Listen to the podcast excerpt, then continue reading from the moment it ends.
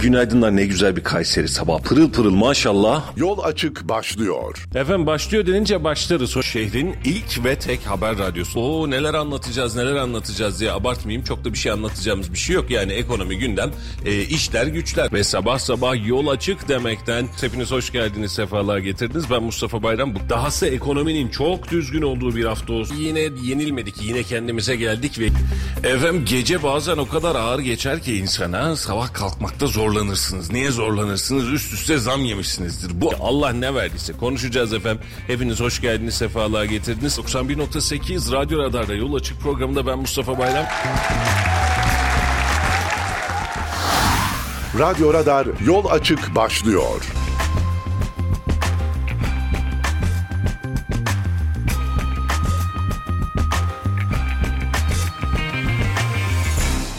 Efendim hayırlı sabahlar, günaydınlar yol açıkta. Bugün de size merhaba demek kısmet oldu. Saatlerimiz 8'i gösteriyor. Biz bir de yayını akşam tekrarı verince akşamdaki arkadaşlar karıştırmasın diye sabah 8 olduğunu en azından belirtelim.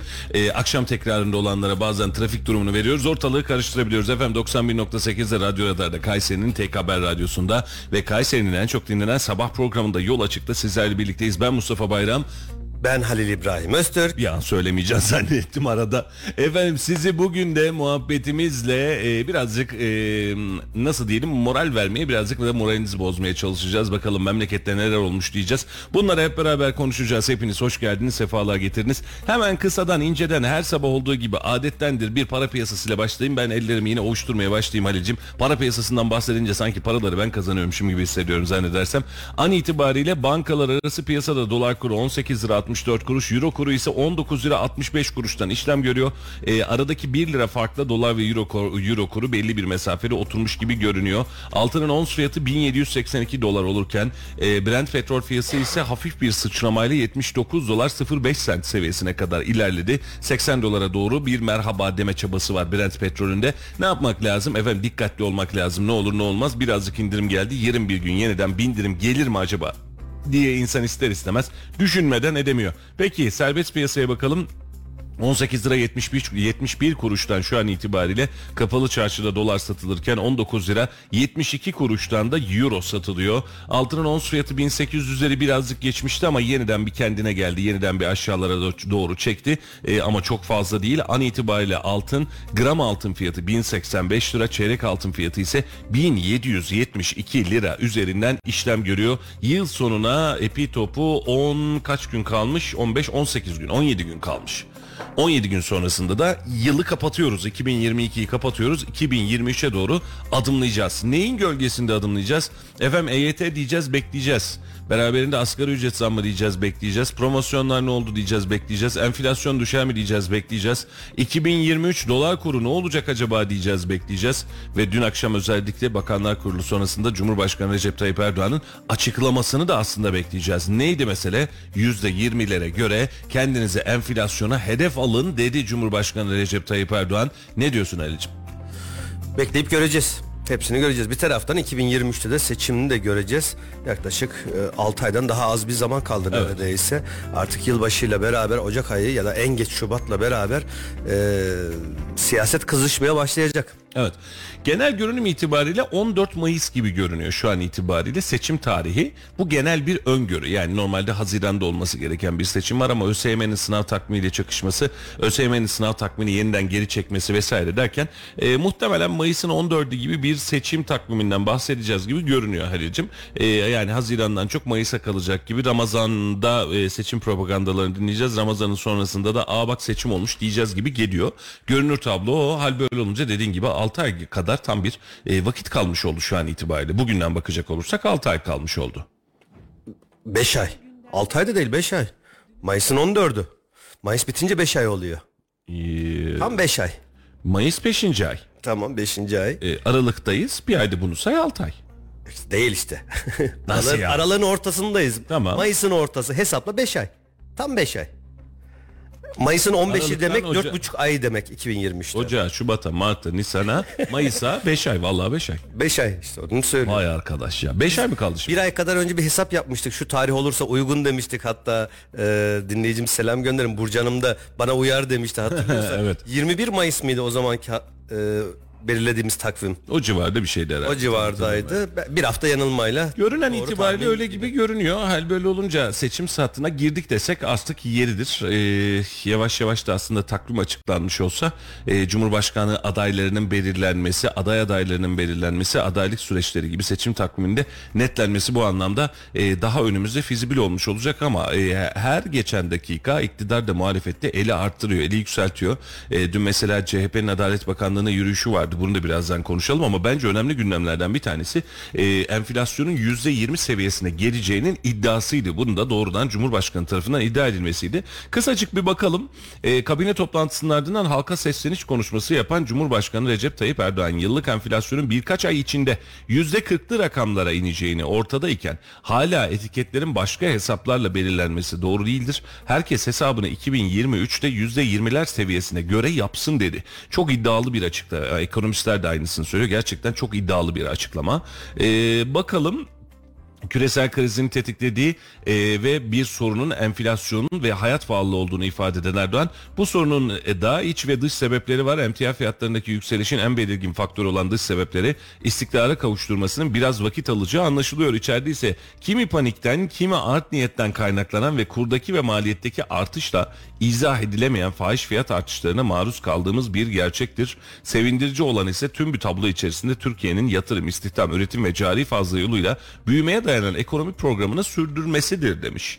Ee, Erdoğan Ekim ayı işsizlik rakamları istihdamdaki artışın devam ettiğini e, devam etmektedir. E, döviz rezervlerimizin istihdamın arttığı dönemde asıl zor olanı olanları e, başarırken daha kolay konularda kendi ayağımıza kurşun sıkmayız. E, ülkenize güvenin, sahip çıkın, ülkenize destek verin. Kısa vadeli endişe ve kazanç kaygılarınızla ülkenizin geleceğine zarar verecek her türlü tasarruftan uzak durun. Elbette herkes alın terinin karşılığı olarak kazanacaktır. Ülkenin ve milletin kaybettiği ortamda bireylerin kazancı gibi gözüken hesaplar aldatmacadan ibarettir. Yıllık enflasyonun birkaç ay içinde %40'lı rakamlara ineceği ortadayken hala etiketlerin başka hesaplarla belirlenmesi doğru değildir. Asgari ücret, memur ve emekli maaşları başta olmak üzere çalışanların refah seviyelerindeki gerilemeyi telafi etme yönündeki gayretlerimiz enflasyon maskesi arkasına sığınan haramzadeler tarafından akamete uğramasını izleyemeyiz demiş. %20'lir seviyesine 2024'te ise tek haneli rakamları düşürmek için ne gerekiyorsa yapmaya kararlıyız. Herkes hesabını 2023'te %20'ler seviyesine göre yapsın. Aksi önde hareket edenleri biz hükümet olarak yetkimizi milletimizin iradesini kullanarak gereken cevabı vereceğiz demiş. Şimdi bir ülkede enflasyon neden artar Mustafa Bey? İki tane sebep vardır. Faizden Bir- artar. Yok o, o faizden ziyade başka mevzular var. Faiz de sebep, etken de enflasyon sonuç daha ya. farklı. Ee, bir talebin normalden daha fazla artması. iki girdi maliyetlerinin artması. Girdi maliyetlerinin artması ne demek? E, Döviz kurlarının artarsa, e, enerji fiyatlarının artarsa, üretim maliyetlerinin dolayısıyla artarsa enflasyon artar. Niye? artan maliyetleri mutlaka fiyatlara yansıtacak olan üreticiler nihayetinde enflasyona sebep olur. Evet. Diğer taraftan da talebin aşırı derecede normalin üzerinde artması demek ki ülkemiz için bu birdenbire talebin artması demek ülke nüfusunun şu an işte 85 milyonsa 150 milyon olması gerekir. 200 milyon olması lazım. Ee, sadece bir 8-10 milyon mülteci var. O da çok etken değil. Zaten 10 yıldır zaten varlar. O, o halde o zaman girdi maliyetlerinden dolayı enflasyon artıyorsa o zaman önce devlet olarak kur politikasını sağlam bir şekilde yapmak lazım. Girdi maliyetlerini doğru bir şekilde analiz yapmak lazım. O zaman enerji fiyatlarını dengelemek lazım. O zaman sen devlet olarak vergilerden de e, faiz artışlar yerine daha makul artışlar yaparsan o zaman senin enflasyonun dizginlemen olur. Bunun dışında geriye kalan her şey e, Cumhurbaşkanımızın dediği gibi fırsatçılıktır. Evet. Bu etkenlerin dışında. E, o zaman ne oluyor? E, Fırsatçılıkla o zaman sen devlet olarak mücadele edeceksin. Bir, bu senin devlet olarak birinci görevin. İki, o zaman girdi maliyetlerini kontrol edeceksin. Nasıl yapacaksın? Kur fiyatlarını dengede tutacaksın.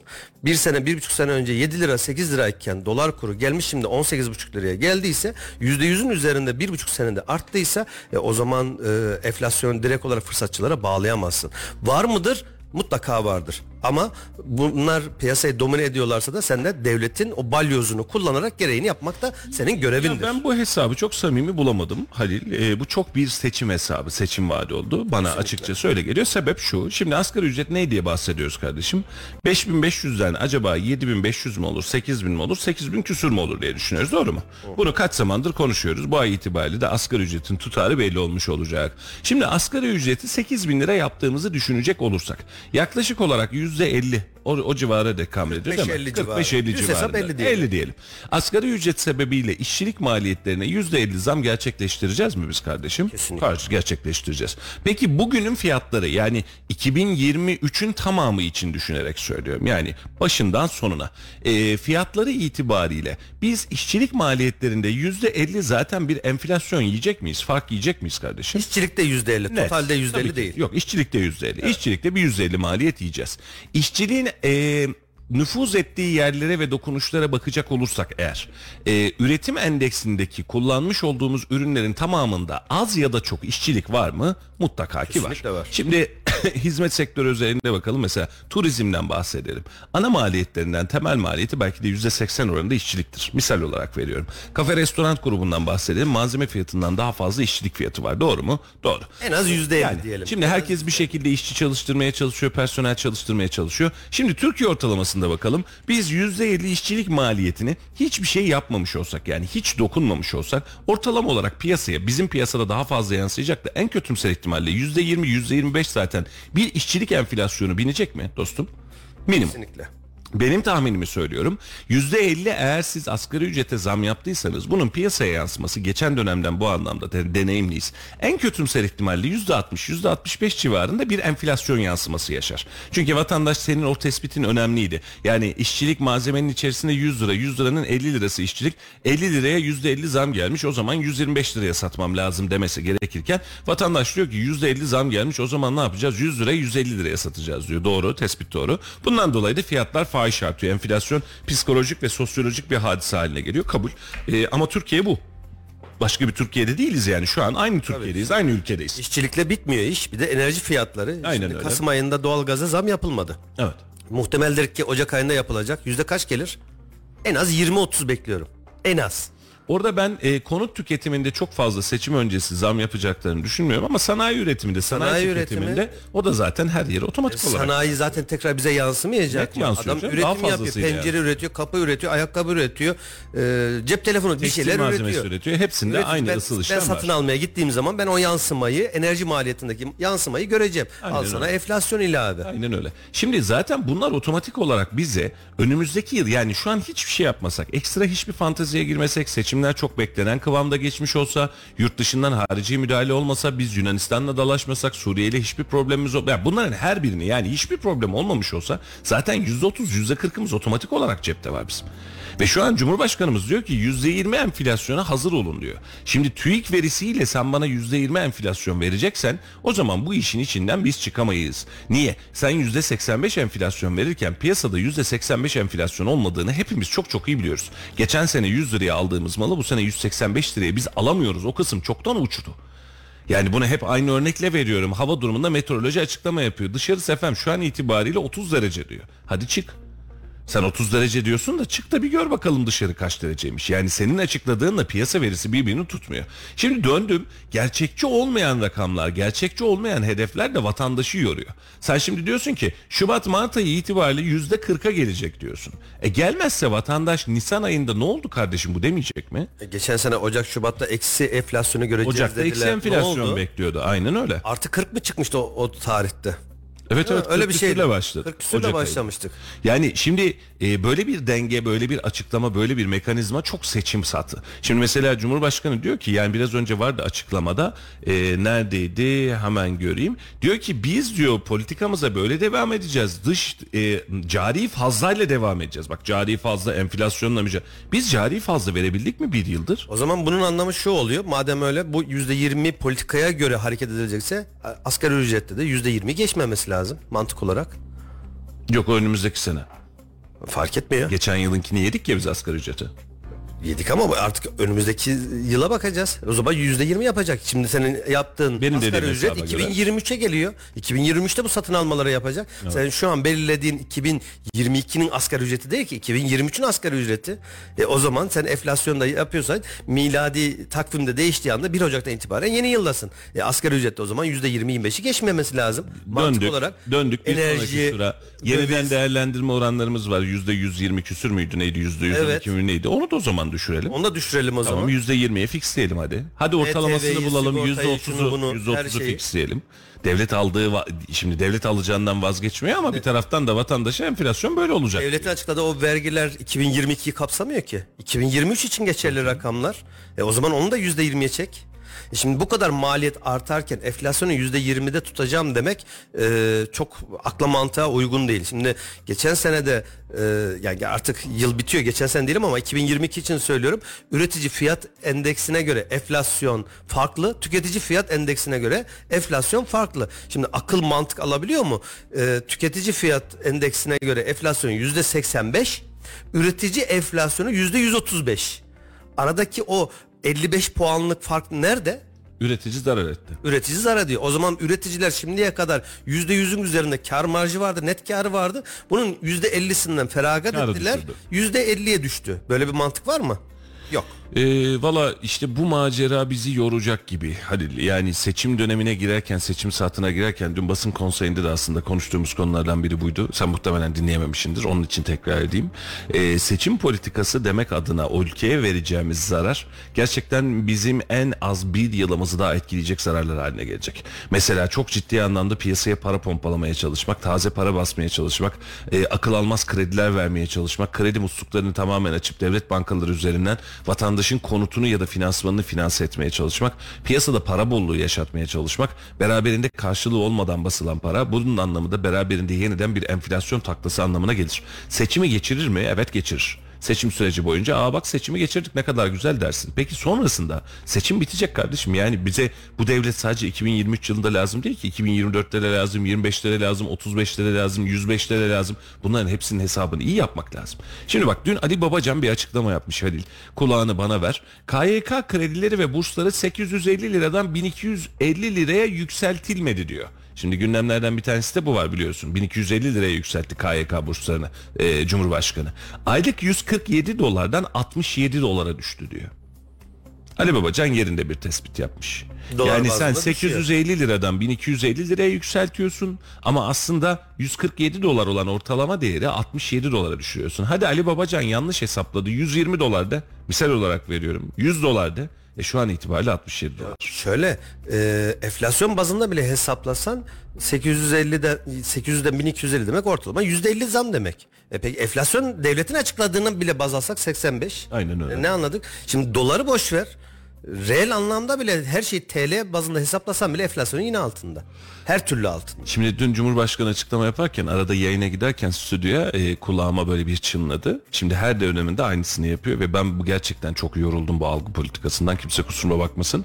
E, biz CHP'yi de, İyi Parti'yi de, MHP'yi de bu anlamda çok rahat eleştirebiliyoruz. Bu da hükümet olduğu için hükümeti de tabii ki bu anlamda eleştireceğim. Diyor ki geçtiğimiz yıl örnek veriyorum 200 milyon olan şu yardım tutarını bu yıl 350 milyona çıkarttık diyor.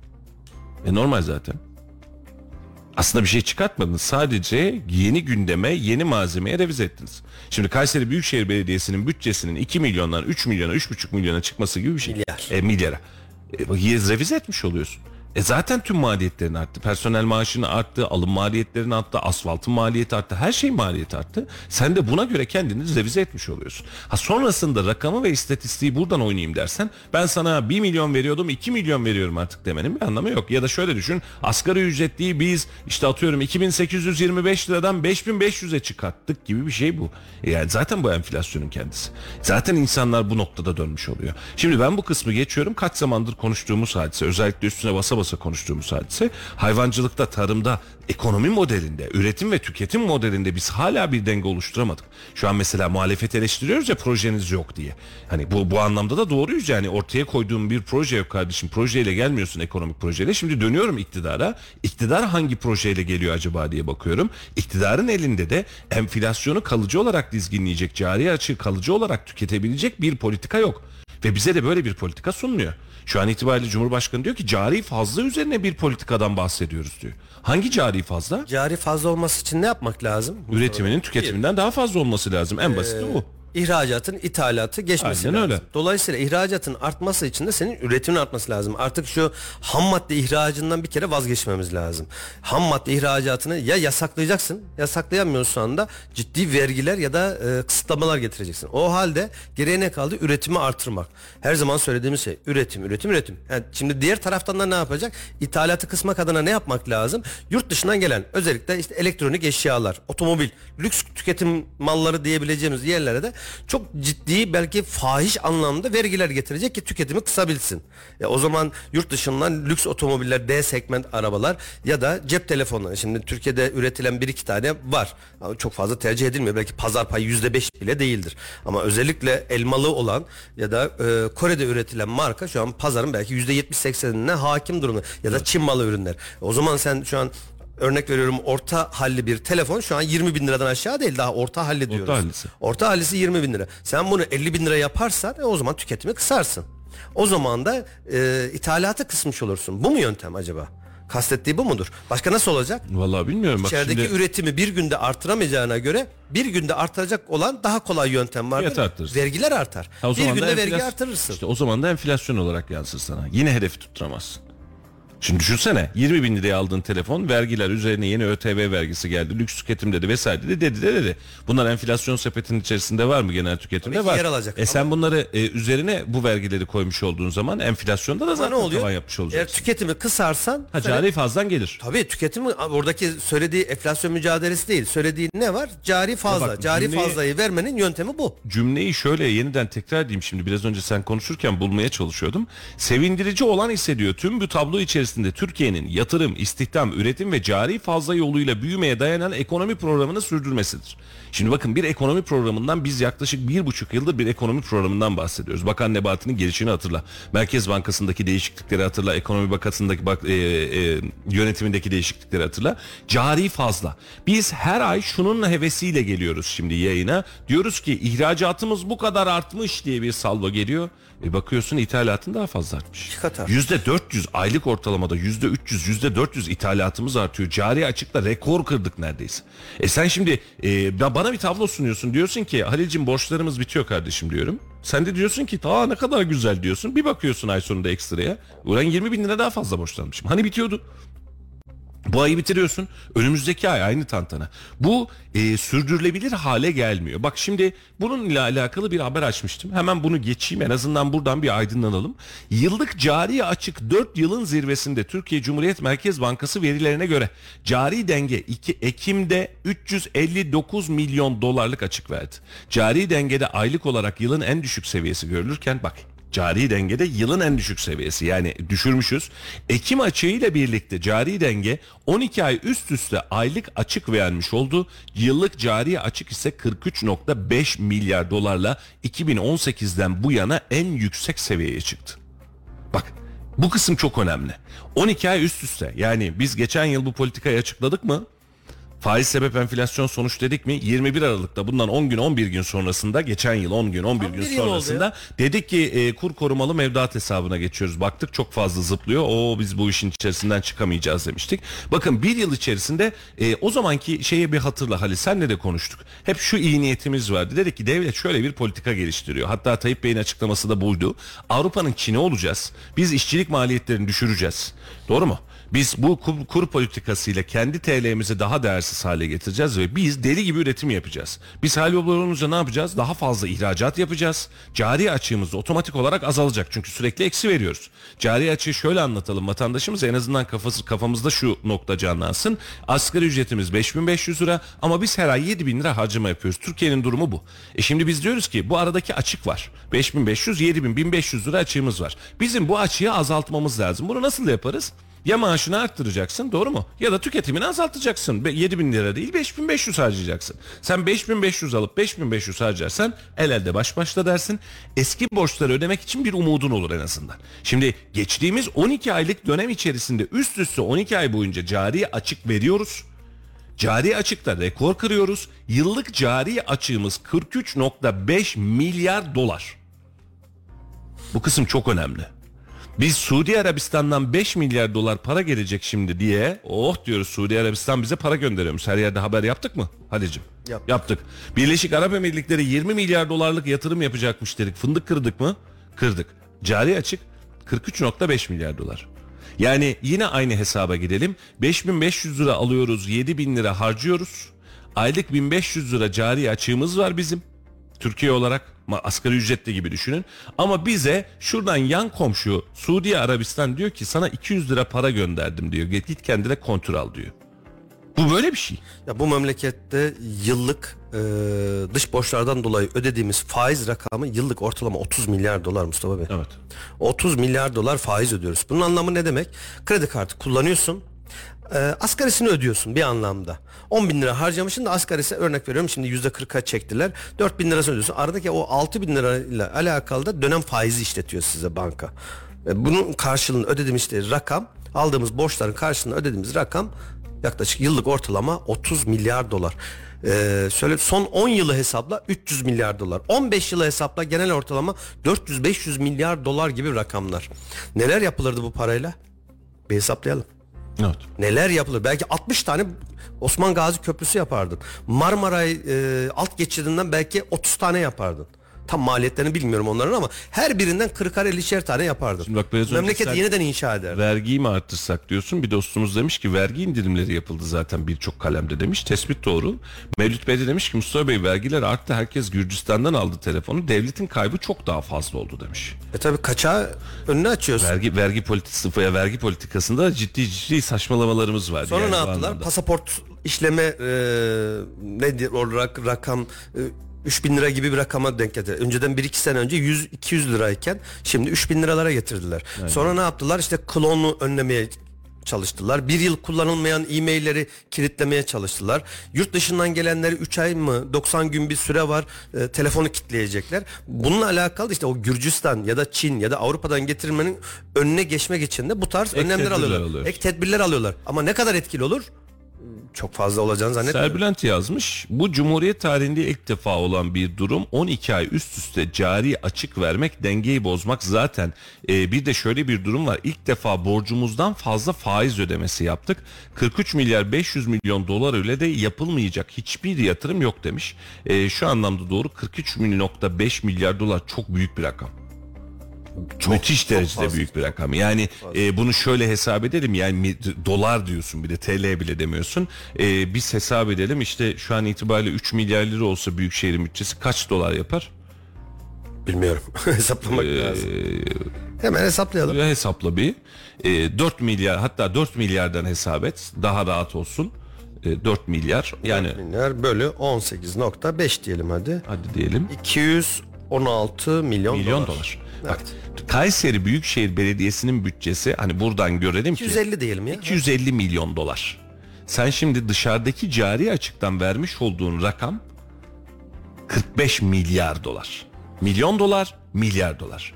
Ve bunu her ay, her yıl eksi olarak yazmaya devam ediyoruz. Bizim bu işin içinden çıkmak için net gelelim kardeşim. Seçim politikası, seçim vaadi, seçim sattı demekten vazgeçip bizim bu memleket için, memleketin geleceği için sadece bugün için değil, 2023'teki seçimi için değil, 2030'daki, 2040'daki seçimi için de aynı mantığı kullanarak bu memleketin bekası için, ekonomik anlamdaki bekası için bizim kalıcı tedbirlere ihtiyacımız var. Hatırlarsanız Mustafa Bey e, bir buçuk yıl önce artık böyle doların yavaş yavaş yükselmeye başladı. İşte 5 liradan 6, 6'dan 7, 7,5 derken ne oluyor e, damat falan derken o zaman bir öngörüde bulunmuştum. Hatırla.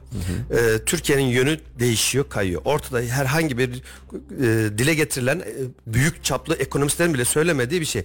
Biz küçük bir Çin, Avrupa'nın Çin'i olmaya doğru gidiyoruz. Bir yıl sonra dolar 15 lira olacak demiştim hatırlıyorsan. Ama bunun yöntemi de üretim ve dış yatırımı Türkiye'ye çekmek. Nasıl çekmek? Ee, sıcak para olarak değil, soğuk para olarak çekmek. Sıcak para borsaya girer, faize girer. Bugün vardır, yarın milyar milyar dolarlar gider. Gider. Ama siz yatırımı çekerseniz, fabrika açtırırsanız, üretim üssü haline getirirseniz o zaman amacınıza ulaşırsınız. Türkiye'nin yönü buraya doğru kayıyor ama bunun yöntemi de üretim dedik. Hatırla. Sonrasında aylar sonra bunlar dillendirilmeye başladı ve en son Cumhurbaşkanımız tarafından bile e, açıktan açığa bunlar söylendi. Ama biz neyi eksilttik? Hatırla o tarihte Oppo ve Xiaomi marka e, söylemekten çok e, behis görmüyorum. Fabrika kurdular. Birinde 5000 kişi birinde 2000 kişi çalışacak diye e, gazetelere manşetlere düştü. Dedik sevindik tamam bak bir şeyler geliyor. Peki bu iki tane firmanın haricinde geçtiğimiz şu neredeyse bir yılı aşkın süre herhangi bir dış yatırımın Türkiye'de üretime başladığı herhangi bir sektör var mı? Kaçan var ama Yok. kalan yok. Neredeyse evet dediğin gibi Kaçan kaçan, var. var, e, gelen Bak yok. Serbülent bir not daha geçmiş. Volvo'nun fabrikasını 250 milyon dolara sattılar diyor. Rakamı iyi hesap et. Bak 43 milyar 45 milyar dolardan bahsediyoruz. Ne kadar demiştik bir saniye şuradan net söyleyelim şey olmasın 43.5 milyar dolar. TOG'un Volvo'nun fabrikasının satılan fiyat. Hani biz zamanında şimdi TOG'u ürettik bundan gururluyuz. Bunu hep söylüyoruz. Ben yine söylüyorum. Yarın yine söyleyeceğim. Biz TOG'la alakalı herhangi bir eleştirim yok. Ama e, Volvo'yu biz zamanında hani TOG'u üretiyoruz. Volvo'yu marka olarak alsaydık da üretim bandını biz kendimize Volvo ya. Yani beğen beğenme Volvo kardeşim. İ- 250 milyon dolar. marka şey mi test? Fabrikaya aldığınız Fabrika fabrikaya değildir alınan o. fiyat. İsimdir, isim hakkıdır. E, Valla olsun o da iyi. Volvo'nun yani Çin 250 aldı. milyon dolara. Çin üretiyor. Aynen öyle. Volvo artık e, İsviçre markası değil. Aynen öyle. Şimdi sen bu hesabı yaptığında 43,5 milyar dolar cari açık vermiş. Ne yüzünden? Bu politikayı doğru ulaştıramak yüzünden. TOG'un maliyeti neydi? Yaklaşık 2 milyar dolar. Buyur. Kaç tane fabrika açılıyor? 40 tane. 20 tane. Düz hesapta 20 tane fabrika bir otomobil üretecek fabrika. Geçtik İHA'lar, SİHA'lar, geçtik savunma sanayi, geçtik üretim üsleri. Neler yapılır ya? Neler yapılır? Geçtiğimiz hafta 4-5 gün İstanbul'da siz sen bir hafta kaldın ben 4-5 gün kaldım. O trafiğin halini gördük. Karşıdan karşıya geçmenin hallerini gördük. Yani oraya Marmaray gibi yapanların ellerine sağlık. 10 numara 5 yıldız olmuş. Peki 5 tane daha yan yana yapılsa o trafik kalır mı? Yaparsın. Kalmaz. Muhteşem iş olur. Ama işte biz bu paranın yani zaten şu an darlandığım nokta o. Şimdi mesela e, senin de öğrettiğin tespit önemli Halicim. Bizim üretimi arttırmamız lazım ki bu işin içerisinden çıkalım diyoruz. Şimdi kaç zamandır konuştuğumuz hadise. Bizim temel üretim bandımız ne kardeşim Türkiye Cumhuriyeti'nde? Tarım. Bak temel üretim hadiselerimizden bir tanesi bu. Kendi toprağımız var, kendi suyumuz var, kendi çiftçimiz var. Her anlamda bizim olan bir coğrafya var çok şükür. Ama bakıyorsun işte geçen yıl gördük bunu. Buğday için yurt dışından gemilerin geçmesini bekliyoruz yoksa buğday fiyatı artacak diye. Ee, yurt dışında Ukrayna'da Rusya'da savaş çıkıyor. Ya yağ nasıl alacağız diyor. Yağ fiyatı fırladı diyoruz. Kendi ülkemizde bunlar varken. Tarım politikamızda şekerde sıkıntı yaşıyoruz. Tavan yaptırıyoruz. Ve bunları yaparken şu an 43,5 milyar dolardan bahsediyorsun. Ben sana çok net bir şey söyleyeyim. Bırak 43 milyar doları 10 milyar doları sen tarıma destek olarak bir, bir millete yay. Bak bakalım ne oluyor Anya Konya. E döndük biraz önceki söylediğin ham madde ihracatının önünü ne hikmetse ne hikmetse yani pandemide bunu çok fazla yaşadık biliyorsun kesemedik. Biz hala suntayı, demiri, profili, sacı yurt dışına ham madde olarak gönderebiliyoruz. Peki niye bunu kesmiyoruz? Mesela ham madde olarak gönderirsen kardeşim bunun üzerinden yüzde 500 vergi alırım diyemiyor mu devlet? Göndermesin kardeşim. Derse der. İçeride üretilsin. İçeride üretildiği zaman sen üretimi destekle ya da bunu dozajlı yap. Yani içerideki talebe göre yap. Öncelikli talep içeri. Bittiği zaman ay sonunda içerideki talep bitti. Her şey tamam. Ay sonunda ne kadarın arttı? 100 bin tonun arttı. 100 bin tonu gönderebilirsin de. Bunu da yapabilirsin. E bu denetim mekanizmasını da kurabilirsin. İçerideki adamın senin ham madde bulamazken sen dışarıya cayır cayır ham madde sat. Yaklaşık yüzde 40 toplam ihracatın içerisindeki ya direkt ham, Ham madde, madde. statüsündeki ürünlerin ihracattaki payı yüzde 40. Bunun anlamı da şu sevgili dostlar. E, meseleyi idrak etmeniz için sadece birazcık daha tanımlamaya çalışmaya çalışıyorum. E, evinizde hani meşhur e, şey var ya türkü var ya unun var mıdır, helvan şeyin yağın var mıdır, şekerin var mıdır filan diye. Şimdi sen unu 1 liraya satıyorsun, şekeri 1 liraya satıyorsun, yağı 1 liraya satıyorsun. Ne yaptı? 3 lira yaptı. Şimdi diyor ki e ne duruyorsun helva yapsana diyor. Ya 3 lirayı ben bir mutfakta karıştırınca bunu 6 liraya 8 liraya satıyorum. Ben niye bunu 3 liraya vereyim? 10 lira hatta. Affedersin salak mıyım ben? Yani ben kendim üreteyim, dünyaya ben satayım. Mobilya pazarının zirvesinde olayım, dünya pazarının zirvesinde olayım, cam pazarının. Ben her pazarın zirvesinde olabilirim. Çünkü niye? Kardeşim ben üretiyorum, işine geliyorsa madde olarak satıyorum ben sana de. Pazardaki payını arttır. Hatta vereceğin teşvikleri mesela oradan alacağım vergileri bu taraftaki ihracata teşvik olarak ver. De ki ya sen Sunta grubu ürünlerde ihracat yaptığında bitmiş, tamamlanmış ürün, katma değerli ürün ihracat yaptığında bunun %10'unu %20'sini ben sana ekstra devlet olarak veriyorum. Çin yapmadı mı bunu yıllarca? Yıllarca Yaptı. yaptı. Hala da yapmaya devam ediyor. E şimdi konuştuğumuz hadise de zaten bu sevgili dostlar. Şimdi hep bu detay detay detay diye düşünüyoruz. Ya iyi detay detay de detayın kendisi ülkenin kendisi zaten. Ve şu an itibariyle bakıyorsun yıllık 43 milyar dolar açık vermişiz. Bu cari açık. Bunu yaparken daha biz kuru korumaya çalışıyoruz. Daha korumasak daha bet- başımıza beter işler geçilecek. Hem ayranımız dökülecek hem hiç olmayacak işler olacak. E ya çık ortaya. Yani biz sistemi düzelt ve onun sonrasında da Cumhurbaşkanımız şu an dese ki Halil'cim önümüzdeki 10 yıl içerisinde bu işi toplamda çözeceğiz. 10 yıl içerisinde şu şu adımlar atacağız ve bugün itibariyle başladık. Acıtabilir, bizi yorabilir ama bunu yapacağız. Allah aşkına söyle. Türkiye Cumhuriyeti vatandaşları buna itibar eder mi? Ya etti daha öncesinde. 15 Temmuz'un akabinde biliyorsun yani ülkeyi uçuruma getiren bir parti var. Bak e- eğri ya da doğru. FETÖ ile alakalı işbirliği çok yoğun olan bir parti var. Ortaya bir darbe girişimi çıkıyor. İktidardaki kim? AK Parti. Cumhurbaşkanı çıktı sadece bir şey söyledi. Rabbim bizi affetsin hata yaptık dedi. Aldandık dedi. Doğru mu? Doğru. Vatandaş ne yaptı? Bir sonraki seçimde yeniden Cumhurbaşkanını seçti. Biz böyle bir milletiz. Ya kardeşim sen şu an itibariyle benim ağzıma bal çalıp duruyorsun. Ya çalma. Kurban olayım çalma. Yani biz daha perspektifi geniş bir süreçten bakalım. Şu an mesela diyoruz ki et fiyatları ucuz kaldı. Niye ucuz kaldı? Bir bir taraftan baskılıyoruz. iki dişi deli gibi dişi hayvan kesiyoruz. Peki bu işi bir de dışarıdan deli gibi de e, hayvan getirtiyoruz. Açık. Dışarıdan istediğin kadar şu an ithal edebiliyorsun et. Önceden izne tabiydi. Diyorduk ki dönemsel olarak şu dönemde et ithal edebilirsin. Kotamızda bu kadar diyorsun. Şu an sınırsız ithal edebiliyorsun. Ya tamam 120 lira et diyorsun. Yarın bir gün o kapı kapandığında ya da sen içerideki hayvancılık yapan, e, tarımla uğraşan insanlar artık nefes alamıyoruz bıraktık bunu dediğinde nereden alacaksın? Etin fiyatı 300 lira. 500 lira belki de. Şu anki pastırma fiyatını o gün et yiyeceğiz. E bu da bir politika canım abim. Ve biz kalıcı politikalar üretmeyerek sürekli seçim saatine yönelik bir politika üzerinden, bir uzu üzerinden gidiyoruz. Geçen yıl bak basit bir şey söyledik e, Halil. Faiz sebep enflasyon sonuç. Faiz indirdik enflasyon düştü mü? Düşmedi. E yanlış yaptıysak tamam ısrar etme o zaman. Yanlış yaptıysak ısrar etme ya. Bir yıl olmuş. Ben geçen yıl Kasım ayında, Aralık ayında söylediğim dinleyicilerimiz hatırlar o zaman Melih'de yapıyorduk. Yani dedim ki ya inşallah ben yanılıyorumdur. İnşallah ben hata yapıyorumdur. Yani en büyük temennim ben bu utançla bir ömür yaşamaya razıyım. 3 ayın içerisinde renk belli olur ama bu iş enflasyonu düşürmez. Düştü mü? Düşmedi. Adam eksi enflasyon dedi yine düşmedi. Ha şimdi %20 enflasyon görüyoruz. %40 maksimum 1-2 ay içerisinde enflasyona düşeceğiz. Oldu. Ne yaptık bunun için? TOG ürettik. TOG daha piyasada yok. Doğalgaz çıkarttık daha mutfağa girmedi. Ya eğri doğruya doğru bunlar kötü hareketler değil. Bunlar güzel hareketler de daha elimde malzeme yok. E şimdi bir bakıyorsun olacak da olacak inşallah diyor. İyi olacak iyi olacak diyor. O hikayeyi anlatırım sana iyi olacak hikayesini bir. İnşallah bak güzel örnek verdin. Yağım var, unun var, şekerim var. Ee, Her birini birer liradan satıyorsun. 3 lira. Ama biz diyoruz ki ya bende bunlar var ama ben e, helva üretecek kapasitem yok. E, O zaman sen ama yemek için de onu yiyemiyorsun. İşte onu tutup da ekmeğin arasına koyup yiyemiyorsun. E, o zaman senin e, bitmiş ürün lazım, üretim lazım. Ama ne yapıyorsun? Helvayı dışarıdan aldığın anda belki 8-10 liraya alıyorsun. Bak ne güzel türkülerimizde bile üretimin ne kadar önemli olduğunu belirtmişler yıllar yıllar önce. Benim diyen ekonomistlerin bilmediği e, türkü.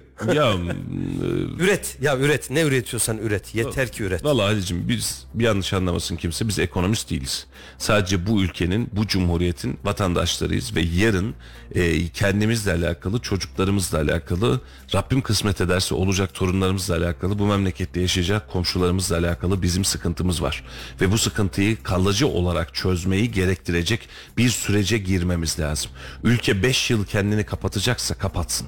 Ama biz tek yani tek vücut olarak bu işin içerisinden çıkalım. Yani birbirimizi kandırarak, algı operasyonları yaparak bak düşüyor bak uçuyor diyerek değil. Biz reellerle gidelim. Yani hata yaptık diyeceksek hata yapalım. Yani koltuk bu kadar hiç kimse için sıcak olmamalı bir Halil. Yani düşünsene sen bir iş yapmaya çalışıyorsun. işin sonucunda her şey hezeyan içerisinde sıkıntılı ama sen bir bakıyorsun efendim biz aslında iyi yapıyoruz diye bana mı bakıyorsun? E olmuyorsa olmuyor. Değiştir. Ekibi değiştir. Süreci değiştir. AK Parti özelinde söyleyeyim. Kaç yıldır iktidarlar Halil'ciğim? 20 yıl. 20 yıl olmuş. 20 yıl içerisinde hatta, 21. bize yıl. tabiri caizse lale devri yaşattıkları. O ne kadar güzel her şey dediklerimiz dönemler var mı? Var. Var. Bak Kötü şimdi- dönemler var mı? Var. İktisadi veriler vereyim. Yıllara göre son 23 yılın kişi başına düşen milli gelir ne kadarmış? 1998'den baz alıyoruz. 98'de kişi başı milli gelir 4445 dolar. 1999'da 4000 dolara düşüyor. 2000'de 4200, 2001 zaten Şubat'taki kriz nedeniyle 3000 dolara kadar düşüyor. 2002'de 3600 ve 2003'ten itibaren inanılmaz bir yükseliş var.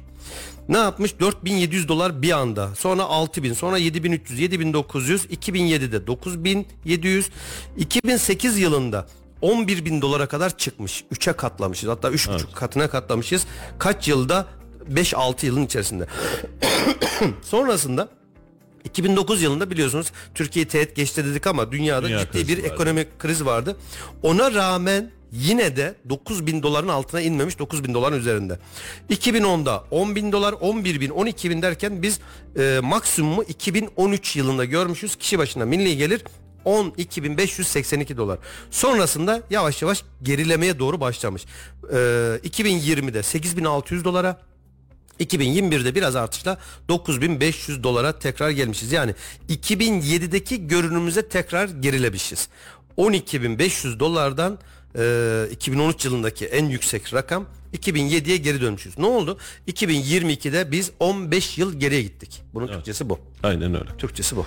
Şimdi bir dostumuz yazmış abi Eylül ayında yazmışım. Ee, şu an bunu anlatıyorsun demiş. Ne yazmış? Şu an Türkiye'nin durumu arızalı araba gibi. Kolonu konmamış bina gibi ya da o aracı tamir ettirecek ya da belli bir zaman sonra yolda kalacak ya da o bina yıkılacak. Şu anki durum senin anlattığın gibi abi çık, e, pirinç hikayesi gibi. Madem bir ekonomik savaş içerisindeyiz bir bedeller ödenmesi gerekir ki eğer bu bedel ödenmezse geleceğimiz tehlikeli altında piyasa duracaksa dursun çare bulunacaksa bulunsun. Bu yüzden geleceğimiz için tehlike, tehlikeli bir bedel ödenmeme, e, ödenmeli ilerisi için. Valla tehlikeliyse de değilse de eğer kalıcı bir politika, inandırıcı bir politika oluşturursanız Türk milleti bu anlamda çok serin. E, ama e, vatandaşa açlığı tavsiye ediyorsunuz. Dün Bakan Nebati'nin açıklaması var gördün mü ne kadar hezeyan doludur. Yani e, üzülmemek elde değil. Yani böyle bir şeyi nasıl konuşuruz anlamıyorum. E, Nurettin Nebati diyor ki asgari ücretliye de memura da emekliye de ne verilse haktır diyor. Bak çok güzel. Bu açıklama buraya kadar güzel. Ne verilse haktır. Yani verilmeli kardeşim tamam. Cevabındaki cümle. Fakir fukaraya vermek bereket getirir. No comment. Özrü kabahatinden büyük diye böyle bir şey. Yani kardeşim ben bu millette bu memleketin içerisinde geçen hatırlıyorsun bizim Samet'le bak tam bir sene oldu. Hatta bu kur korumalı mevduatın açıklandığı ya da asgari ücretin geçen sene açıklandığı günde yemek için çağırmışlardı. Şimdi diyor ki abi diyor millette de problem var diyor ya. Bak şimdi haklı olarak böyle bir hezeyanımız var hepimiz söylüyoruz ya. Bizde de problem var diyor şöyle yapıyoruz böyle yapıyoruz. Samet o gün söylediğimi yeniden söylüyorum. Samet dedim ya bugüne kadar ne yaptın? Şimdi mesela kumar mı oynadın? Gereksiz yatırım mı yaptın? Ne yaptın abicim? Yaptığımız tek şey çalışmak. Şimdi asgari ücretliden, emekliden, işçiden ya da devlet memurundan bahsediyorsun. Ne yapıyor bu insanlar Ali? Çalışıyor. Çalışıyor. Şimdi adama çalışmıyorsa gönder. Şimdi adam çalıştığıyla geçinmeye çalışırsan diyorsun bakanın diyor ki ya bunlara ne gerekiyorsa vermek lazım diyor. Fakir fukaraya yardım diyor. Pardon? İkinci cümleyi kullanmasın. Kullanma. Numara 5 yıldız Aynen öyle canım. Ne verirse haktır kardeşim bu memleketimin esnafı da insanı da işçisi de hakkını alacaktır. Almalı enflasyon karşı. De ya ver salvolara gitsin. E şimdi bir bakıyorsun fakir fukaraya abi neyin kafasını yaşıyorsun? Bu memleketin insanları senin fakir fukara dediğin insanların vermiş olduğu oylarla o hükümet orada. Sen bu insanların vermiş olduğu vergilerin totalinde orada maliye bakanısın. Ve sen bana şu an diyorsun ki ya neyse fakir fukaraya verin diyorsun. Ben senden yardım mı istiyorum dileniyor muyum? Elimi açtım da Maliye Bakanlığı'nın önüne geldim bana para mı ver diyor millet sana. Sabahın köründe sabahın altısında yedisinde bu millet kalkıyor yollara düşecek. Daha sonrasında çıkacak çalışacak akşama kadar gün yüzü görmeyecek tabiri caizse. Organize de böyle çalışan nice arkadaşlarımız var ya. Bak şimdi saat uygulaması da geldi. Hava karanlıkken içeriye giriyor hava karanlıkken dışarı çıkıyor. Pazardan pazara görebilirse evladının yüzünü görecek çarşı pazara çıkamayacak alışverişe çıkamayacak. Sen buna diyeceksin ki fakir fukarayı vermek haktır. Sen neyi veriyorsun abi? Sen neyi veriyorsun? Kimin parasını kime veriyorsun? Hangi cebinden dağıtıyorsun da bizim haberimiz yok? Ve şimdi dönüyorsun ben yine aynı sistemle aynı gerginliği yaşıyorum. Yapacaksın bir iş tamam yap. Bana aklı başında bir ekonomi politikası üret de ben eyvallah diyeyim. Sayın Nebati sen demedin mi 6 ay gözlerimizi kapatsak her şey çok güzel olacak diye. Dedi mi demedim. Bir yıldır kapalı ya. Gözümüzü açamıyoruz ki Açamıyoruz. tufandan. Ve sen bunun sonrasında aklı başında bir bakan. Valla kimse kusuruma bakmasın şu an hükümetin en zayıf halkasıdır bakan.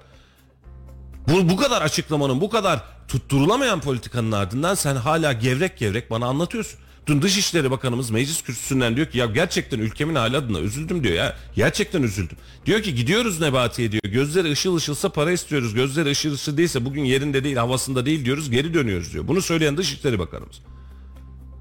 Kardeşim ben milletin gözüne bakarak gözün ışıl ışıllığıyla mı ülke yöneteceğim Allah rızası için ya? Milletin aklıyla dalga geçer gibi bir politik ortaya koyacaksın. Millet burada ezim ezim ezilecek. Onun sonrasında da seçim sattına gelip seçim politikasıyla işi bitirmeye çalışacaksın. Hükümeti, iktidarı kim ne derse desin. Çıkalım ortaya da bir kurtulalım artık şu işin içerisinden. Be- kardeşimin dediği gibi bedel mi ödeyeceğiz? Hadi bedel ödeyelim ya. Hadi ödeyelim. Bundan 70-75 yıl önce 2. Dünya Savaşı 1939'un sonunda başladı 1945'te bitti. Yerle bir olan ülkelere bir bakalım mı? Kim yerle bir oldu? Japonya. Evet. Kim? Almanya. Kim? İspanya, Fransa, İtalya. İnanılmaz bir şeydi.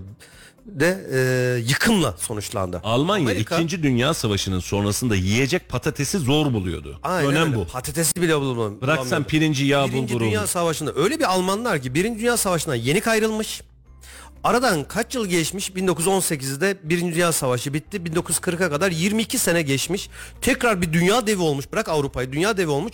Avrupa'nın dörtte üçünü işgal etmiş. Dünyaya kafa tutmuş. Hitler zamanında dünyaya kafa tutmuş. Amerika 1942 mi 43'te savaşa girdi. Girmeseydi belki Avrupa'nın tamamını alacaktı.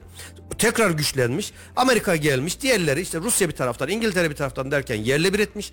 Ama bunun karşılığında ne ekonomisi kalmış, ne fabrikası kalmış. Her yeri bombaladılar. Milyonlarca, milyonlarca insan Yetmedi öldü. ülkeyi ikiye böldüler. Ülkeyi ikiye böldüler. Doğu Almanya, Batı Almanya, yok Federal Almanya bilmem ne de. Kendi içinde 1989 yılına kadar Berlin duvarı vardı. Kendi içinde savaştılar. Ama sonrasında bir bakıyorsun 20-30 yıl içerisinde tekrar tabiri caizse küllerinden büyüyor. Fransa'sı, Almanya'sı, Japonya'sı sonra bir bakıyorsun dünya devi oluyor. Ya Japonya'nın toprağı yok. işleyecek e, bir Ekin ekecek yeri yok. Pirinç Ekin ek- ekecek yeri yok. Ama ne yapıyorlar adamlar? Tekrar bir çalışmışlar. Birçok şeyden feragat etmişler. Doğru ekonomik yatırımlarla beraber, programlarla beraber tekrar büyümüşler. Ya tamam biz de ödeyelim de Tamam 5 yıl ödeyelim, 10 yıl ödeyelim ama bilelim ki ya 10 yıl sonra ya ben göremezsem de çocuğum görsün. İhya olsun. Niye bir Almanya gibi, Fransa gibi olmasın, Japonya gibi olmasın? Neyimiz eksik? bizim Aklımız eksik. hepsinden daha fazla çalışıyor. Eksik olan noktamız ne biliyor musun? Bizim seçmen olarak da vatandaş olarak da ne yapıyorsun sen kardeşim diyememek eksikliğimiz var. Şimdi mesela diyor ki adam AK Parti'ye oy vermiş. Verebilir. Sıkıntı yok. Verecek de zaten. Bu memleketin %50'si %51'i vermiş mi Recep Tayyip Erdoğan'a oy kardeşim? Vermiş.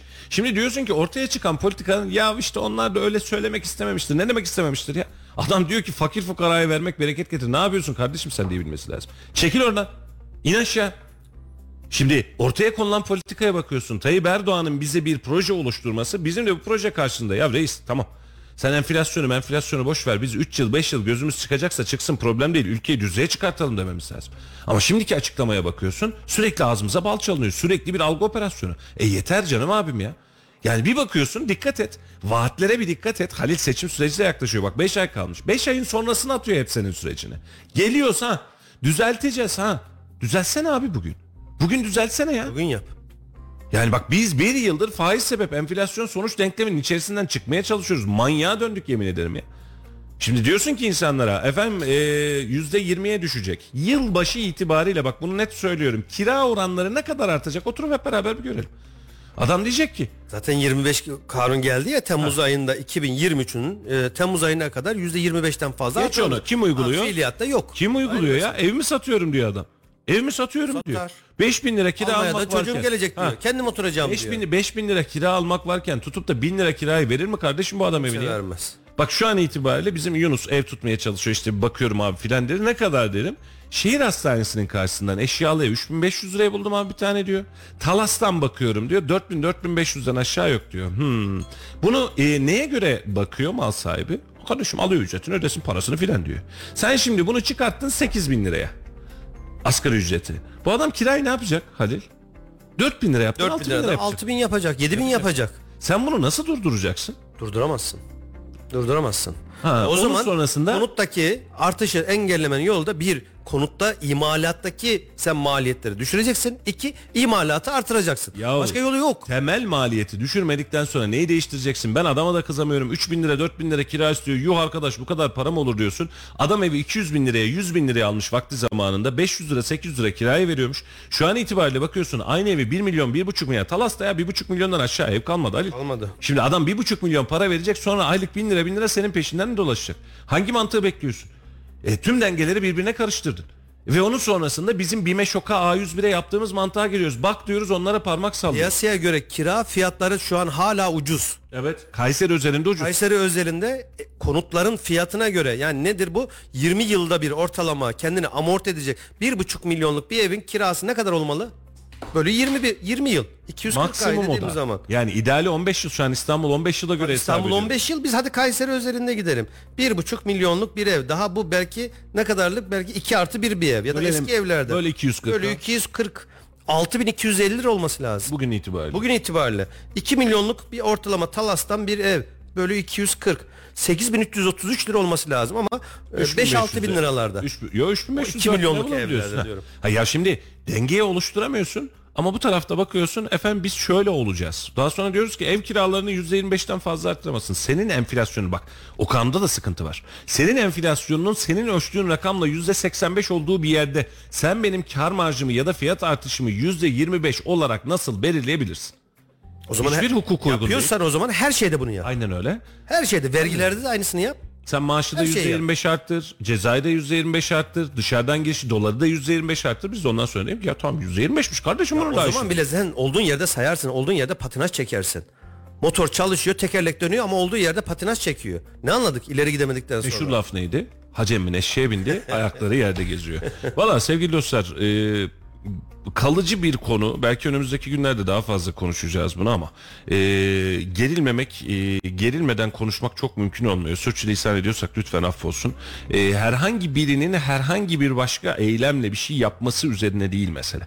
Şu an itibariyle derdimiz bu ülkenin önümüzdeki 5 yılda da 10 yılda da 20 yılda da feraha ermesi doğru mu Halicim? Yani bugün itibariyle bugünü kurtaralım. Mayıs'ta seçim olacak, Haziran'da seçim olacak dedik. Seçime kadar vatandaşın gözünü boyayalım. Hay hay ne ala. Peki bunun sonrasındaki evrene? Yani bugün rahat rahat yediğinin yarın acı acı çıkması var. E yapma. Yani sancı yaşıyoruz canım abim. Yani biz bugünü kurtarıyoruz, seçimi kurtarıyoruz, sen oyunu kurtarıyorsun ama bunun faturasını gelip hep beraber ödüyoruz. E yarın bir gün seçim geçtikten sonra dış minnaklar şöyle yaptı da bundan dolayı böyle oldu diyerek başka bir şeyin arkasına savunmanın Sen da bir güçlü anlamı yok. olursan o dış minnaklar sana hiçbir şey yapamaz. Minnacık kalır o zaman. O zaman Hiçbir minnak şey kalır. yapamaz. Ya bir de Çin'e yıllarca yaptırım uyguladılar. Yıllarca. Sadece Amerika özelinde değil, Avrupa'da özelinde de. Ne yapabildiler? Hiçbir şey yapamadılar. Adam ürettikçe üretti, ürettikçe üretti, sattıkça sattı. El altından sattı, oradan sattı, buradan sattı. Fabrikaları götürdü Avrupa'ya kurdu. Japonya aynısını yaptı yıllarca. Ne oldu? Bak sen güçlüysen, üretim yapıyorsan hiçbir güç senin önünde duramaz. Duramaz. Çok basit. Daha önce de konuştuk. Kendi içimizde dış tüketimi azaltacak üretimleri desteklemek bile bizim için bir formülizasyon. Bunu bile yapamadık. Yetmedi. Kendi ürünümüz var ya hani bizim yerli yüzde yüz yerli dediğimiz ürün markete girdi. Dışarıdaki global pazar senin ürününü senin dükkanında boğdu. Senin marketinde boğdu. Kurdu kuzuya boğdurduk resmen. Ağzımızı açıp da bir şey diyemedik. Tarım politikasında bizi e, Kargil dahil olmak üzere e, tohum e, menşeleri ve tekelleri dahil olmak üzere bizim kendi tarımımızda kendimizi boğdu boğdu. Hibrit tohumlar bize vererek doğru mu? E, yok F1'ler yok bilmem bir şeyler tohumlar vererek bizim kendi üretimimizdeki yerli tohumumuzu mahvetti. Ağzımızı açamadık. Basit yani daha önce de konuştuk. Kendimize ait bir marka çıkıyor. Diyoruz ki ya evet bu bizim kolamız, bu bizim sabunumuz, bu bizim şampuanımız, bu bizim deterjanımız. Ya kurda kuzuyu boğ- boğdurdun ya. Boğdu boğdu. Ve bunu yaparken ağzımızı açıp da necisin diyemedik. Ağzımızı açamadık. Bugün BİM'e şoka A101'e salladığımız parmağı o gün biz onlara sallayamadık. Ne yapıyorsun kardeşim sen benim memleketimde diyemedik. Bakanlıkların bir kapısından bir imalatçı bir kapısından bir ihracatçı girdi çıktı. Alttan girdiler ülke üstten çıktılar sizi bile bağladılar. Bak Kola Turka örneği bu memleket için en güzel örnek. Üniversitelerde iktisatçılara, işletmecilere ders niteliğinde e, Kola. Turka'nın Kola Turka'nın hayat eğrisi nasıl başladı, nasıl üretildi ve nasıl battı. Şu an artık Kola Turka Türk markası değil. %52'si Japonlara satıldı. CBS diye bir marka e, firma yanlış hatırlamıyorsam e, %52'si Japonlara satıldı. Ufak tefek yerlerde hala var. Sen yerli sermaye Ülker gibi bir grup içerisinde yerli sermayeyle e, Coca-Cola'ya, Pepsi'ye kafa tutacak bir ürün üretmişsin. Tamam harika, çok güzel. Amerika'da Hollywood tarzı reklam filmleri çektin. Tamam güzel ama o Coca-Cola ve Pepsi öyle şeyler yaptı ki Mustafa Bey. Evet. Öyle şeyler yaptı ki yani Ülker gibi ya Türkiye'nin en büyük firmalarından biri değil mi? Ülker. Evet. Yani ufak bir firmadan da bahsetmiyoruz. de, ağıyla da, Her anlamda. de. Her anlamda ama ne yaptı? Piyasadan sildi. Sildi. E o zaman sen bunun da tedbirini alman lazım. Piyasanın hakimi kim? Coca-Cola ile Pepsi. Belki yüzde seksenine hakim. Bunların tabii gazoz grubu e, ya da enerji tarzı içecekleri de var ama en az yüzde seksenine hakimler. Belki Türk ürünleri ucuz. Atıyorum Coca-Cola'nın iki buçuk litresi sallıyorum rakamı 25 lira yerli üretim dediğin uyduruk bir marka belki 15 lira. Ona dokunmuyor. Ne o onun rakibi değil bir anlamda. Belki Furko'yla da Coca-Cola e, ona rakip olacak daha ucuz ma- malzemeler çıkardı ama birdenbire rakip olacak bir Ülker gibi bir markanın e, firmanın kola turkasını yerle bir etti. Bakın açın okuyun şimdi uzun uzun anlatmayayım. Nasıl yerle bir ettiğini nasıl piyasadan sildiğini bir araştırın. Ülker'in geldiği nokta bu işte. Aynen öyle. Kola Turka'ya yaptıklarını HES Kimya'ya da yaptılar zamanında. HES ürünlerini. Şimdi e, Halil e, sürünün başında çoban olmazsa kuzuyu kurda boğdurursun. Bunu kim korur? Çoban korur. Doğru mu? Evet. Şimdi bir bakıyorsun bizim çıkan markalarımızın hemen hemen tamamında sonra da diyoruz ki bak dış ticaret açığı niye var? Ya niye olmasın? Ya geçen gün konuştuk seninle ya. Bizim yıllarca çocukluğumuzda bildiğimiz Hacı Şakir bile artık Procter Gamble'ın.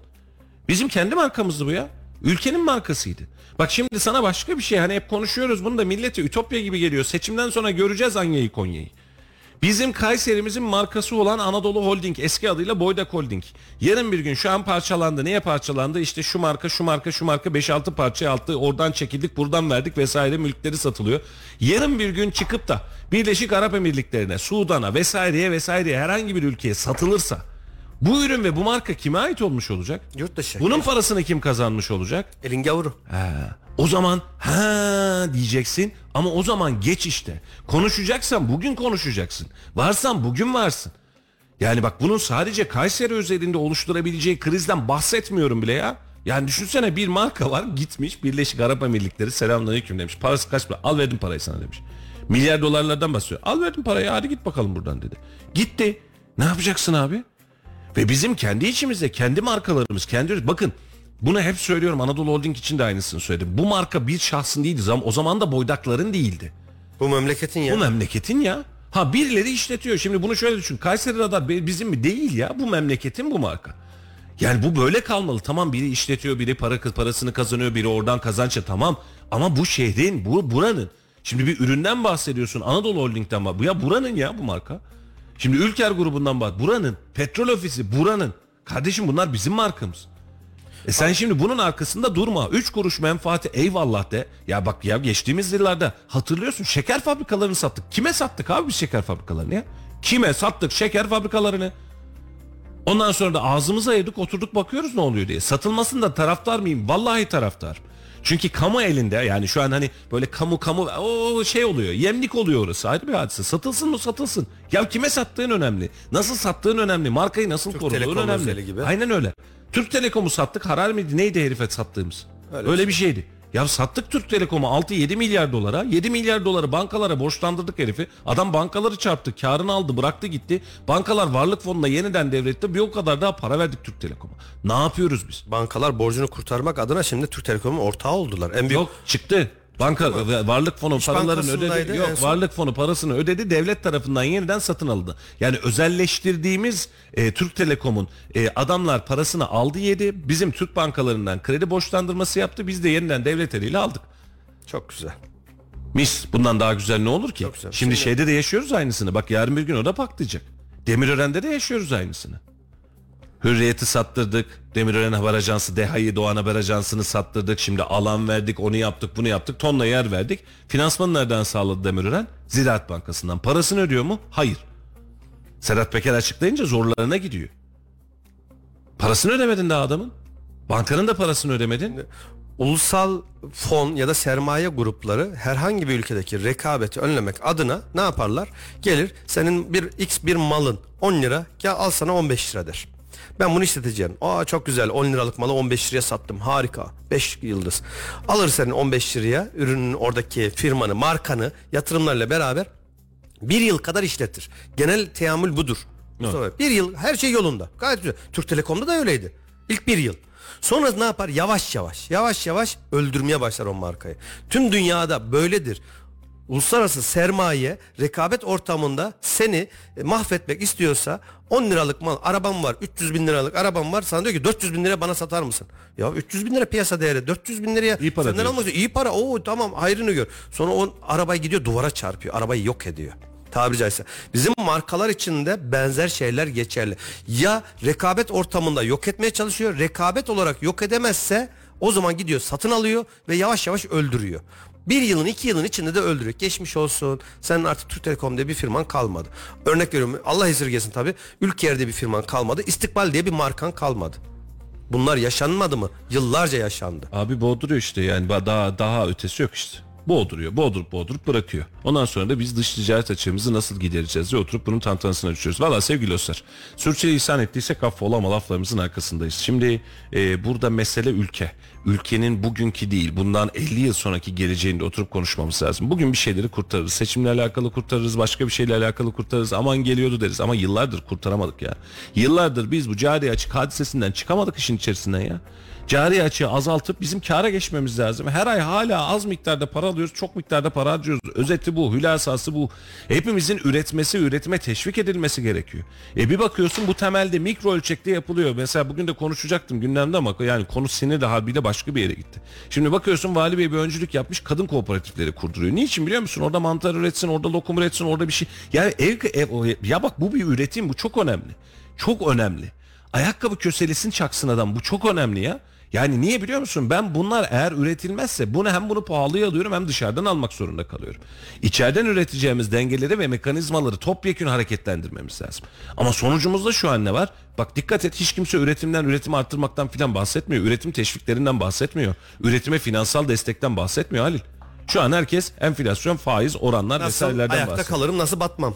Dert dava. Valla batmayız. Bak seçime kadar söyleyeyim biz güllük gülistanlık günler de göreceğiz. Şimdi konut faizlerinde hani konuşuluyor ya konut kredileri vesaireler. O ne ala gelsin Ee, tamam yansın dönsün ortalık bu da tamam. Peki sonrasında ne olacağız kardeşim? Nasıl çıkacağız bu işin içinden? Sen faizi düşürdüğün anda 2 milyon liralık ev bir bakın bakalım aynı gecede nasıl 2,5 milyon milyon, oluyor? 3 milyon nasıl oluyor? Aynı gün. Aynen öyle. Biz bunu daha önce de yaşadık. Ve biz bu tantanların içerisinde biz seçime gireceğiz. Ben seçimde benim biliyorsun seninle özelde de konuşuyoruz. Kimin kazandığıyla alakalı gerçekten umurumda değil. Bunu çok net söylüyorum. Niye biliyor musun? Biz bazı şeyleri bu çok önemli. Bu çok önemli bir mesele. Bu işte e, e, bu, bu, bu hadiseden bir çıkalım artık. Bu memleketi yönetecek popüler değil, aklı başında insanlara bizim ihtiyacımız var. Doğru mu? Ortaokul mezunu, lise mezunu, mezuniyeti de önemli değil. Bu, bu çok fazla umurumda değil. Ama bir bakıyorsun e, neymiş? Efendim bunun cemaat bağlantısı varmış. Bu siyaseten şunları şunları yapmış. Biz sadece siyasetçi mi arıyoruz? Bu ülkeyi yönetecek, gelecek 50 yıla bir vizyon çizebilecek insanlardan bahsediyoruz. Türkçesi şu benim yıllar önce çalıştığım bir şirkette çok ufacık minnacık bir anımı anlatayım sonra yayınımıza son verelim Mustafa Bey. Ee, İK'dan da sorumluydum aynı zamanda bir personel ilanı verdik. Ee, o zamanki böyle internet üzerinden e, personel alım ilanları olan bir siteye. Yüzlerce müracaat geldi. Eliyorum, eliyorum, eliyorum. İşte bir pazarlama müdürü arayacağız. Yani Kayseri'nin en büyük hatta Türkiye'nin en büyük firmalarının birindeyim o zamanlar. Farklı farklı görevlerim var ama İK'da da personel alımlarına e, beyaz yakalılara ben bakıyorum. Şimdi e, CV'leri, özgeçmişleri incelerken bir tanesi gözüme çarptı. Benim e, belki 10 yıldır görüşmediğim ama eskiden beri tanıdığım bir arkadaşım, bir dostum çıktı. CV'si de güzel. Yani sadece arkadaşım diye değil. Hakikaten o göreve layık olabilecek kişilerden biri. Ben eledim, eledim, eledim, eledim. E, 8-10 kişiyi bir yüz yüze görüşmeye çağırdım. En son 3 kişiye düşürdüm. Dedim ki ya bunu patronla yüz yüze görüştüreyim. Çünkü pazarlama müdürü olacak. Türkiye genelinde iş yapacak. Önemli bir mevki patron karar versin nihayetinde. İki gün sonra bana ya senin aldığın eleman şöyle çıktı demesin diye. Üç kişiye düşürdüm. CV'lerini de hazırladım. Hepsine işte birine saat 9'a verdim. Birine 9,5 birine 10 örnek veriyorum. Geldiler arkadaşlar patronun önünde bekliyorlar. Ben de içeriye bir brief vermeye girdim Mustafa Bey. Bunu e, bu, kulağımda küpedir. Dinleyicilerimize de mutlaka faydası olacak bir bilgi. O yüzden bir güzel bir anı anlatmak istiyorum. Patron yanına da girdim. Dedim CV'ler ortaya koydum. Şu dedim Ahmet. Bunun şu şu şu özelliği varmış. Özet geçiyorum. Şu Mustafa. Bu Hüseyin. Özelliklerini anlattım. Sonra dedim ki eee ismini söylemeyeyim. İşte patronum şu şahsı ben eskiden beri de tanıyorum. Şöyle iyi, böyle iyi, işte şöyle karakterli, çalmaz, çırpmaz, işinde, gücünde şu bu bilmem ne dedim. Patron bana ne dedi biliyor musun? Bu anlattığım kaç yıl oldu? Yaklaşık 15-16 yıl öncesinden bahsediyorum. Kulağıma küpe olacak bir cümle kurdu. Halil Bey, Halil Bey dedi. Cami imam aramıyoruz. Çalışacak personel arıyoruz. Boş versen onları dedi. Bizim işimize yarar mı? Çalışır mı? Çalışmaz mı? Bize artı değer katar mı? Katmaz mı? Sen bana bunu anlat dedi. Sustum. Benim için de inanılmaz bir tecrübeydi bu. Çok kısa bir e, anımı anlatmak istedim. Ee, sevgili dostlar konuşulacak konular bitmez ama bizde yayın ne yazık ki bitiyor. Süresiz ve sonsuz değiliz. Yarın yine laflarız. Yarın yine konuşuruz. Memleketin kalan gündemi yerel gündemden de birazcık bahsederiz. Bugün birazcık enflasyon odaklanması üzerine bambaşka bir noktaya doğru gittik. Yarın yeniden aynı saatlerde sizlerle birlikte olacağız. Laf Sokak'ta ekibi TÜİK'in işsizlik oranlarını e, sokağa sormuş. İşsizlikle alakalı e, ne diyorsunuz? İşsiz sayımız 3 milyon 534 bin kişi demiş. E, sokakta sokaktaki vatandaş da işsizliği bizim için e, Kayseri Net mikrofonlarına değerlendirmiş. Laf Sokak'ta dönüyoruz. Yarın yeniden aynı saatlerde görüşmek üzere efendim. Radyo Radar'dan Yol Açık programından ben Mustafa Bayram. Ben Halil İbrahim Öztürk. Sizlere kocaman sevgiler ve saygılar sunuyoruz. Yarın yeniden görüşmek üzere efendim. Hoşçakalın. Hoşçakalın. Bu işsizlik var tabii ki yetmiyor ya. İnsanlar e, alışmışlar boş boş gezdiğim diyor. Ha- Havadan para gelsin diyor. gidişatımıza e, nokta koyulması gerekiyor işsizlik konusunda. Türkiye'de işsizlik oranı Ekim'de bir önceki aya göre 0.1 puan artışla %10,2 oldu. İşsiz sayısı 3 milyon 534 bin kişi olarak belirlendi. Bu konu hakkında ne düşünüyorsunuz? Ya bu konu hakkında devletimiz her türlü önlemi aldı yani işsizlik konu hakkında. Ee, tabii Türkiye'de şöyle baktığımızda işsizlik oranı biraz daha azalma görüyorum. Çünkü neden? İnsanlar iş beğenmiyor. İş yönünden mesela insanlar iş seçiyor. istediği maaş almıyor. Ama şunu unutmayalım ki asgari ücret eğer biraz da zam olursa insanların bu kadar işsizlikten e, faydalanacaklarını tahmin ediyorum. Allah ülkemize Allah yardım etsin. Pek iyi bir yöne gitmiyor. Allah ülkeye yardım etsin. Başka bir şey demiyorum. Vallahi şu anda hükümetin uygulanması bence gayet başarılı. Türkiye şartları bu şekilde. Millet aç. Aç hiçbir şeyin yanına varılmıyor. Askeri ücret bir insan için yeterli mi? Değil. Değil. Ha, bir markete giriyorsun 2 milyar, iki buçuk milyar ma- e, alışverişten aşağıya çıkamıyorsun canım. Gerçekten açlar. Ev kirası iki buçuk üç milyar. Askeri ücret ne kadar? 5 milyar. 6 milyar. Hadi olsun 7 milyar. Gene geçinemez. Bir de çocuk okuttuklarını düşün. Benim okuyan çocuğum yok ama benim aldığım maaş benim için yetersiz. Tek başıma yaşıyorum ama yetersiz canım. Türkiye'mizin gidişatı hiç güzel değil iş konusunda gerçekten. Ee, o kadar ki hani e, insanlarımız artık e, öyle bonusunu da e, maddi anlamda çok kötü durumda. İşsizlik olaraktan da çok konusunda da kötü durumda ki oysa ki e, mezun olan arkadaşlarımız bile meslek sahibi olan insanlarımız bile e, çok e, iş bulmakta zorlanan bir toplum haline geldik. Gidişat hakkında söylediğim gibi kötü bir gidişatımız var. Ekonomimiz zaten onu sırada belli. Bu konusunda da hakkında daha duyarlı olunup e, yöneticilerimizden daha hani hani böyle ilgilenmelerini gerçekten rica ederim. E, çoğu insanımız çok zor durumda. Asgari ücretin e, maalesef e, normal derecede olduğu için yüksek bir fiyatta değil asgari ücretlerimiz. Şimdi bunu doğruyu doğru konuşmak gerekiyor. Biraz daha yükseldiği konusunda takdirde biraz daha belki insanlar e, daha gelirli aileler biraz daha rahat edebilirler. Öyle onu sonra da söyleyeceğim. Çünkü gidişatımızın e, yönüne belki her şey doğru gidiyor ama iyi bir gidişatımız yok maalesef işsizlik konusunda. Gidişatımıza e, nokta koyulması gerekiyor işsizlik konusunda. Çok e, daha duyarlılık, daha güzel şeyler yapılması gerekiyor. Ben öyle onusunu da düşünüyorum gerçekten. Vallahi şimdi e, şöyle söyleyebilirim. Gerçekten işsizlik var mı Türkiye'de? Çok var. EYT çıkarsa geride kalan gençlerimiz iş bulabilecek mi? Bulamayacak. Neden bulamayacak? Şunu açıkça söylemek gerekirse şu anki e, düşüncelerimize göre memurların şu an birçoğu emekli ama emekli olmuyor. Neden? Maaşı düşecek. Ondan dolayısıyla gençlerimiz yine dışarıda kalacak mı? Yine dışarıda kalacak. Ya bu işsizlik oranı çözülmesi lazım. Bir an evvel çözülmesi lazım. Çünkü Türkiye gerçekten iyiye gitmiyor. Bunu hepimiz görüyoruz. Ya dünkü çocuk bile görüyor. Ama eee, ne diyelim ki? Ne diyelim? Biz Allah'a sığındık. Allah'tan bekliyoruz her şeyi artık. Bu saatten sonra da ay, EYT çıksın ve EYT gençlerimizin yolunu açacak diye düşünüyorum. Ya şu an işsizlik diye bir şey yok. Bizim insanlarımız çalışmak istiyor, istemiyor. Rahata alışmış. Mesela biz de işvereniz. İşe geliyorlar bir hafta sonra tekrardan çıkış yapıyorlar. Yani insanlarda çalışma hevesi yok. Ha, e, beş buçuk milyarlarında bir ev geçinmesi çok zor bir dönemdeyiz. Onu da haklı buluyorum. Ama e, işsizlik diye bir şey olmadığını biliyorum ben Türkiye'de. Şu anda da yok diye biliyorum. Ama hani asgari ücretin de e, artmasını hani ben bir işveren olarak da şey yapıyorum istiyorum.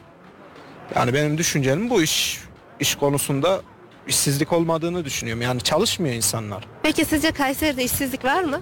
Kayseri'de işsizlik, ya Kayseri'de işsizlik yok.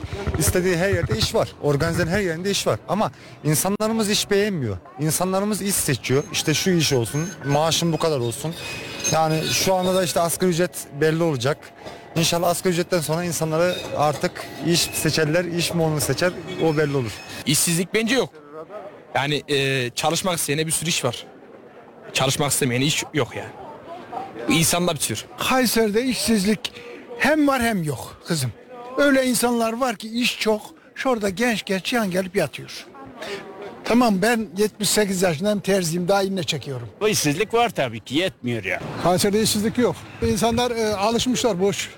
Boş gezdiğim diyor. Havadan para gelsin diyor. Oldukça yoğun. Yoğun. Üç, askeri ücretler arttığından dolayı çıkartıyorlar çoğunu. Çoğu boş. Benim iki tane damadım var ikisi de boş. Gidiyorlar yarın gel bir gün gel işte forum doldur şöyle et böyle et yok.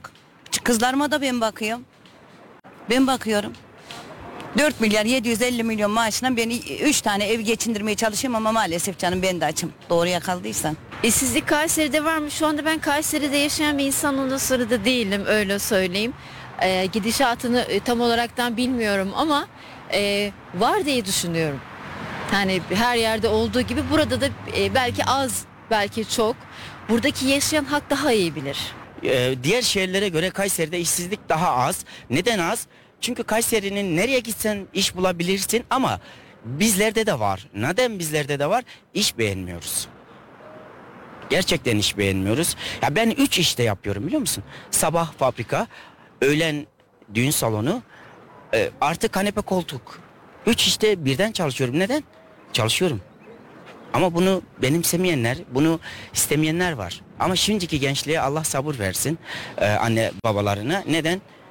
İş gerçekten okul bitiyor, askerlik, askerlikten sonra meslek yok. Sanatkar insan kalmıyor.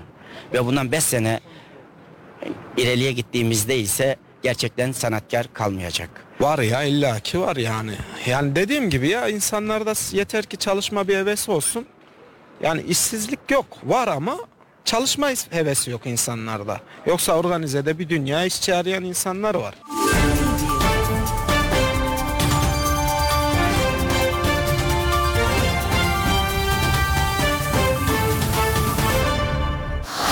Radyo Radar yol açık sona erdi.